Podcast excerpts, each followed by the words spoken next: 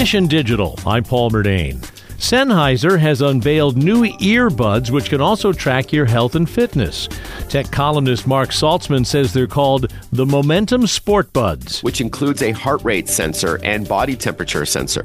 And it'll also integrate with popular fitness apps like Strava and Peloton and Garmin and the iPhone Health app and others like Polar. It's ruggedized, so it's rated IP55 for water resistance, so therefore it's ideal for sweat or if it starts to rain on your run. They get up to six hours of battery life and have a semi open design to allow some outside noise in while you're on a walk or run, but they're also designed to minimize heavy breathing and footsteps.